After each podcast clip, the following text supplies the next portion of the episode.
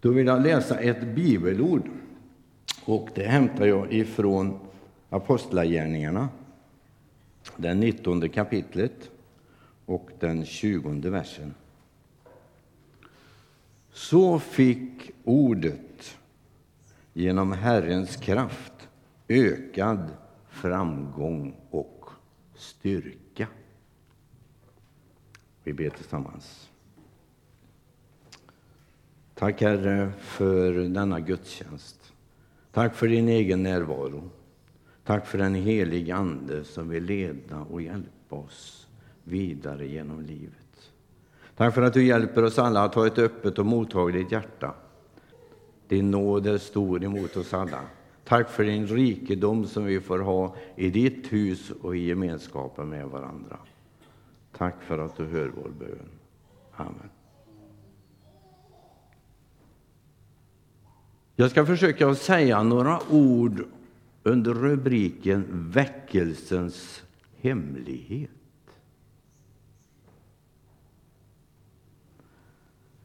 Att väcka någon. Bli vaken över sitt liv och hur man lever. Sin livssituation. Förr så samlades ju vi varje söndag till väckelsemöte. Och syftet med väckelsemötet var ju att nå sådana som var utan vår, utanför vår församlingsgemenskap. Så som vi sa att de vandrade ute i världen utan hopp. Men ibland så funderar jag på om inte också jag som är kristen behöver väckas. Hur lever jag mitt liv?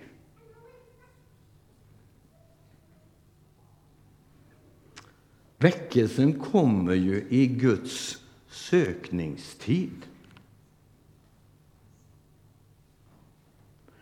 Och det finns hela tiden ett suveränt handlande egentligen av Gud bakom väckelserna.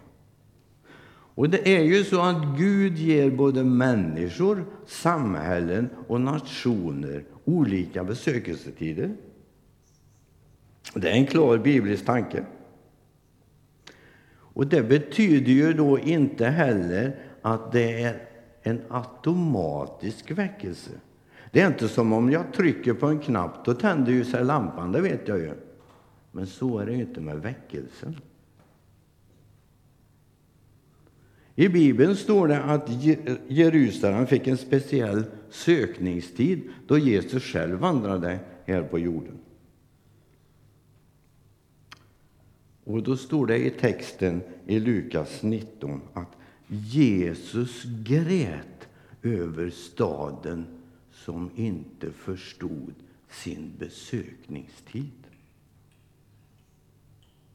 Att tiden var inne för Guds besök. Och ibland så kan jag uppleva det i mitt hjärta och mitt liv att det blir en sorg hos mig därför att jag ser så många människor runt omkring i vår stad, i vårt samhälle, i vårt land som ägnar sig åt så mycket annat, som prioriterar så mycket annat än Guds sökningstid till människorna, till staden, till samhället. Så vi kan alltså inte bara lägga armarna i kors och tro att det är med väckelse. Det fixar sig på ett eller annat sätt. Att Gud i sin suveränitet ska komma med väckelse, så är det klart och färdigt. Nej, det är ju så att det mänskliga gensvaret fordras också. Väckelsen kommer ju då i första hand genom att Gud kallar redskap, utrustar redskap.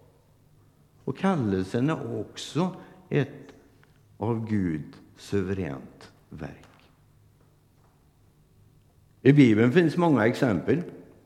David, Elisa, Jeremia, Jesu mor, Petrus, de andra apostlarna, Paulus med flera. Och hur skulle det vara om alla de inte hade svarat på kallelsen? Men det gjorde de. Och vad hände? Jo, det hände det att det satte en speciell prägel på deras fortsatta liv. Det blev en förändring hos dem. Och det var omöjligt att från början se egentligen vilka konsekvenser det skulle bli allt eftersom tiden förflöt.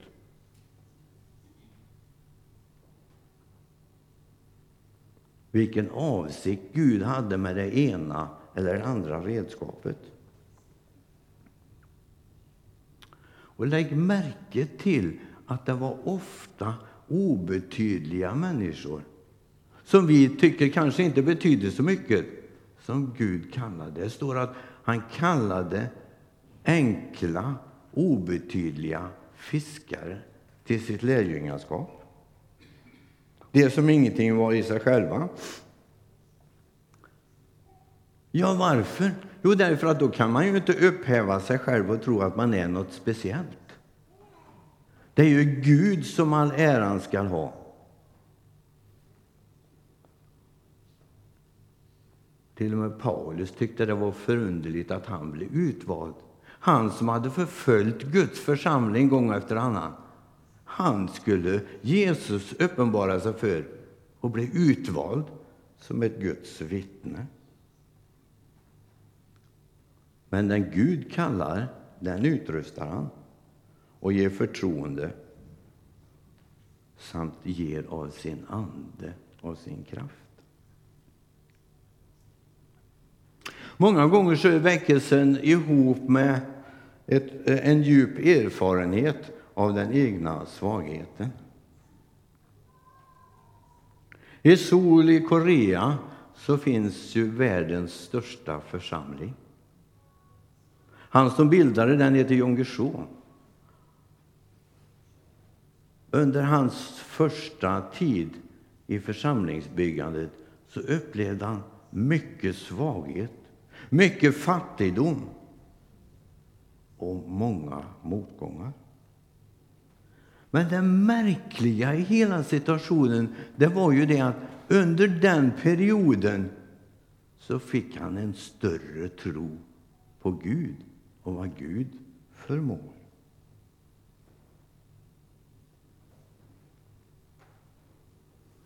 Vi kanske också behöver inse vår svaghet. Bli ödmjuka, gå ner på knä och erkänna vår fattigdom för att ta emot Guds rikedom.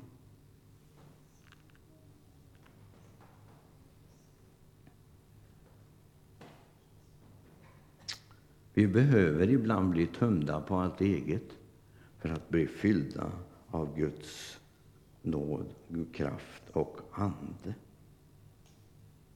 Det gäller framför allt att söka Guds närhet. Och Psalmisten uttrycker det så här i den 27 salmen. Hör, Herre, när jag ropar. Visa mig nåd och svara mig. Och sångförfattaren säger hans kärlek är gränslös. Hans nåd är oändlig. Hans makt, ingen människa utforskat än. Men av sina väldiga, eviga krafter han giver och han giver och han giver igen. Det tar aldrig slut, med andra ord.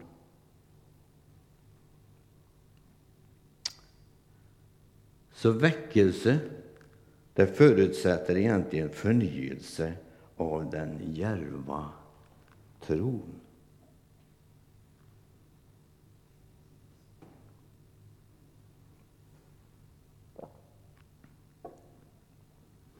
Den djärva tron är en Andens gåva som Paulus beskriver i Första Korinthierbrevet 12.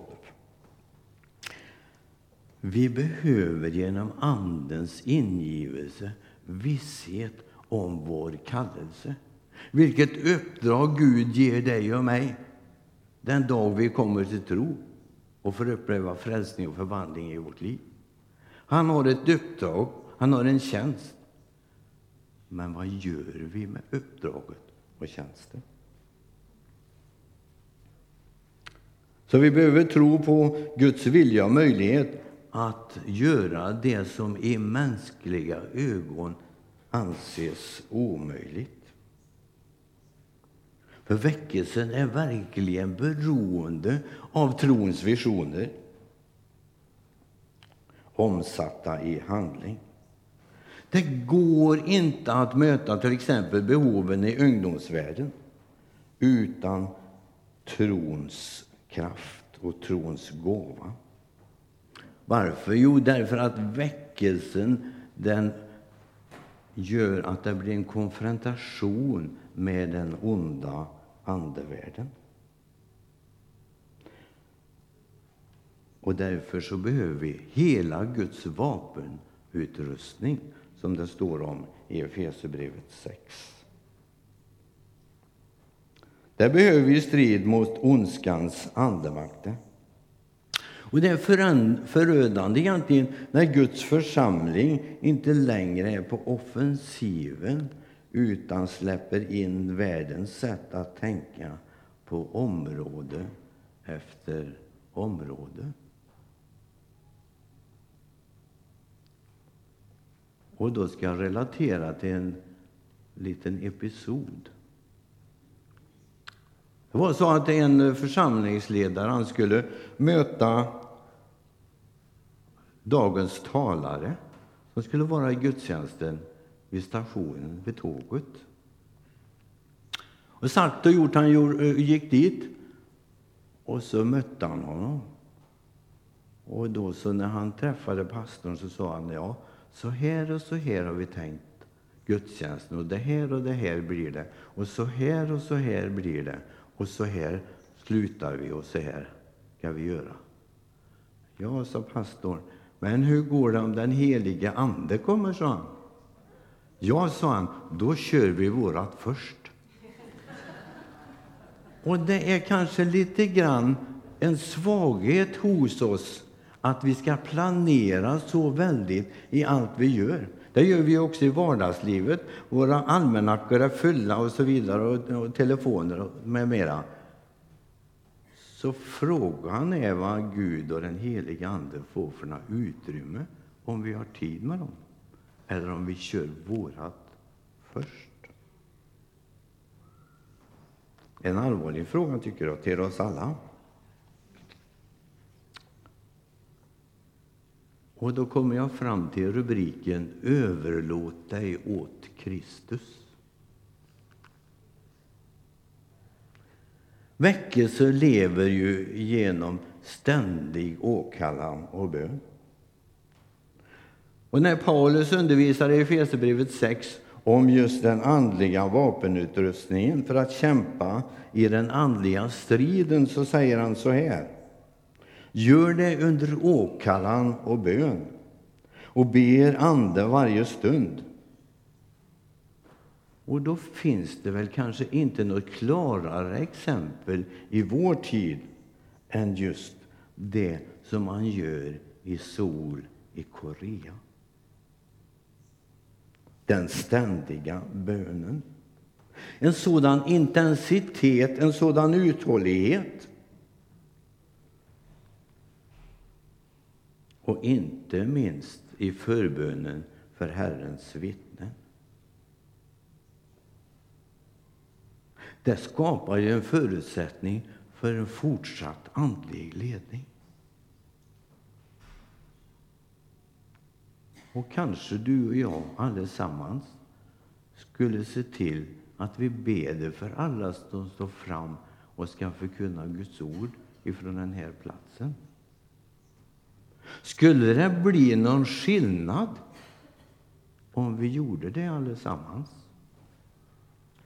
Att vi var en bidragande orsak till att det började ske en väckelse också hos oss? Eller förväntar jag mig att det är någon annan som ska göra det? Det är någon annan som fixar det, vem det nu kan vara. I bästa fall Gud kanske.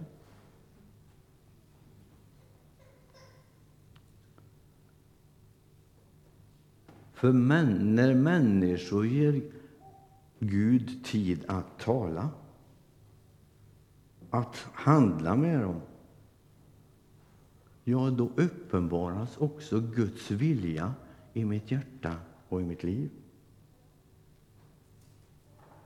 I bönen så får man ljus över, vad då för någonting? Jo, ordet. Jag ser i ordet hans sköna bild, hans sköna bild. Han är så tålig, han är så mild. Han är den främste av alla, säger sångförfattaren.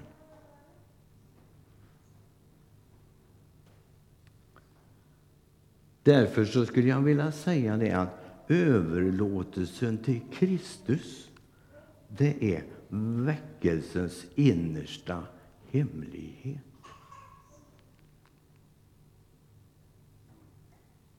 Överlåtelsen till Jesus Kristus som vårt livs Herre måste verkligen ständigt upprepas i våra liv. Det hjälper inte och räcker inte med den första gången jag kom, blev frälst. Det hjälper inte och räcker inte med när jag blir andedöpt. Förnyelsen till Kristus behöver jag ständigt uppleva. Vi måste komma ihåg att han är vår Herre och Mästare. Han är den som kan leda oss genom livet. Han är den som har det yttersta ledarskapet. Och det är faktiskt inte farligt att låta Jesus Kristus vara Herre i mitt liv, att ge honom frihet att verka. Det är bara som sig bör att hans ande får blåsa fritt genom hela församlingen. Så att du och jag blev överväldigade av Herrens närvaro. Vänta, sa Jesus till sina lärjungar. Men de väntade alla och blev överraskade.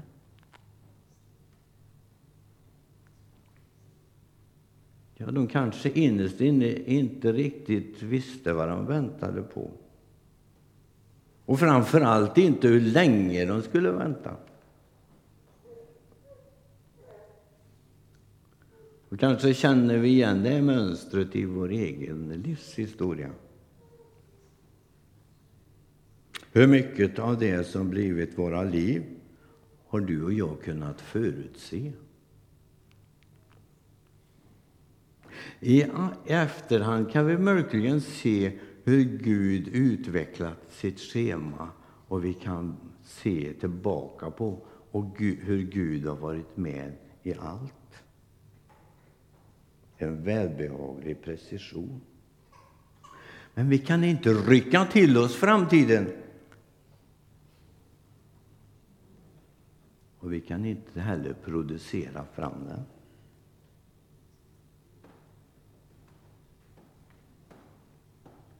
Nåden ges när tiden är inne.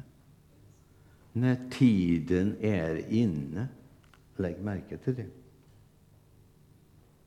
När vi vilar i tron och väntan att det har sin egen mening infinner sig en frid som lindrar otålighet och rastlöshet. Jag tror att gör vi oss en alltför bestämd uppfattning om hur Gud ska möta oss, eller församlingen, eller vår stad eller vårt land, så är risken kanske att hans besök går förbi oss.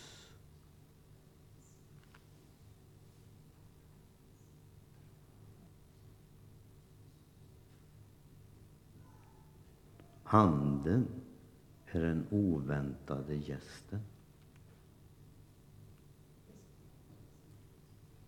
Överraskaren.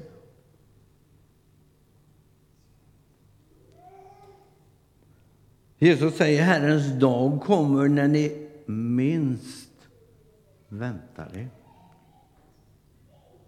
Det orden gäller om Kristi ankomst vid tidens slut. Och egentligen så gäller det varje gång som Gud möter dig och mig i, sitt, i våra liv.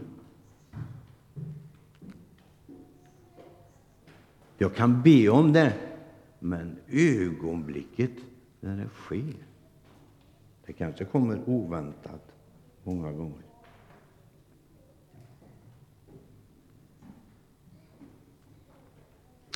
Det oförutsägbara när Andens vind blåser. När Anden kom, då hände allting plötsligt, på direkten.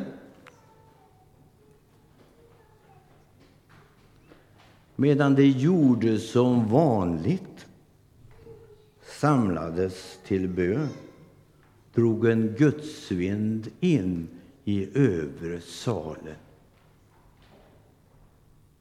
När vi möts i lilla salen på tisdagar beder som vanligt drar en gudsvind in i lilla salen. Men vi vet inte ögonblicket. Men när jag är där så får jag uppleva det. En gudsvind drar in ibland oss. När Gud väl handlar så kan mycket hända på kort tid. Människor längtar efter Gud. Kyrkan har i nuläget svårt att möta deras längtan, sägs det gång efter annan. Alltså behöver Herren förnya sin kyrka, sin församling för att vi ska nå ut till alla dessa längtande människor. När kärleken och elden tänds i allt fler hjärtan genom den helige Ande så flödar det över till andra människor. Och ytterligare ett litet exempel. Mannen kom till pastorn och sa att nu tyckte han han hade levt färdigt med sitt kristna liv i församlingen. Nu behövde han inte församlingen längre, utan han kunde klara sig på egen hand och det gick precis lika bra. Ja, sa pastorn, vi kanske ska tänka efter lite grann, sa han. Och vid tillfället så hade han då gjort en brasa i sin öppna spis. Och det brann och elden var flammande och det var så varmt och härligt. Då tog han ut ett vedträd som brann och lade det på sidan om. Och vad hände då? Jo, det brann inte lika häftigt i det där vedträdet. Varför? Jo, därför att det var inte kvar i elden. Och det är ju så jag menar också när det gäller bönen, när det gäller eh, gudstjänsten. Ju fler vi kommer, desto varmare blir det, desto mer brinner elden. Och ska du och jag bidra till det, eller ska vi vara frånvarande?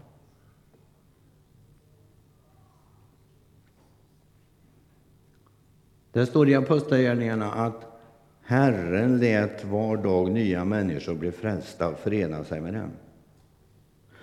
Så var det i den första församlingen, i den första tiden. Och så kan det vara i vår församling. Eftersom Gud vill att vår församling ska växa, därför kan den också växa.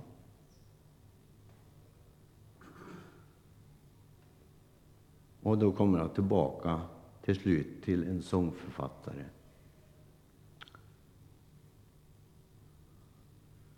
Som säger så här. Gör något, Herre, med resten av mitt liv. Hastigt sekunderna ilar.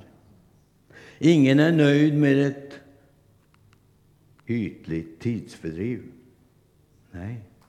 Gör något, Herre, med resten av mitt liv i dina vanliga händer.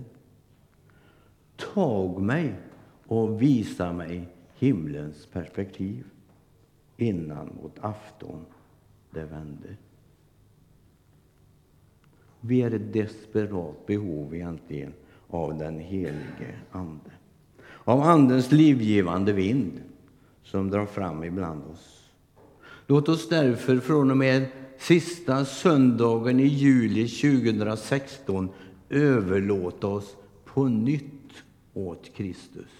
Varför? Jo, därför att han har någonting i beredskap åt oss var och en. Han möter oss var och en personligt. Han kan möta oss i en stor grupp, men han är också villig att möta oss var och en personligt. Varför? Jo, därför att vi ska tillfalla varandras behov, tillgodose varandras behov, därför att vi är lemmar i Kristi kropp. Att be om en sådan andekraft, att vi kan komma med liv där död råder. Låt oss släppa den egna kontrollen och fångas in i Andens vind. Låt oss be ännu en gång. Jesus Kristus, tack för din rika nåd emot oss alla, Herre. Tack för den helige Andes närvaro. Tack för att du i detta ögonblick vill möta vars och ens behov, Herre. Tack för att du hjälper oss alla. Tack för att du hjälper oss alla verkligen att öppna oss för dig, din Ande och din kraft i våra liv. Så att vi verkligen kan vara dina sändebud i den tid som vi lever i, Herre. Hjälp oss verkligen var och en att vi tar tag i vårt privata böneliv, men också i församlingens böneliv. Tack för att det är du som kommer med elden. Tack för att det är du som kommer med överraskningarna. Men tack för att du hjälper oss att vara öppna och mottagliga och förväntansfulla till dig. Vi prisar dig för. Amen.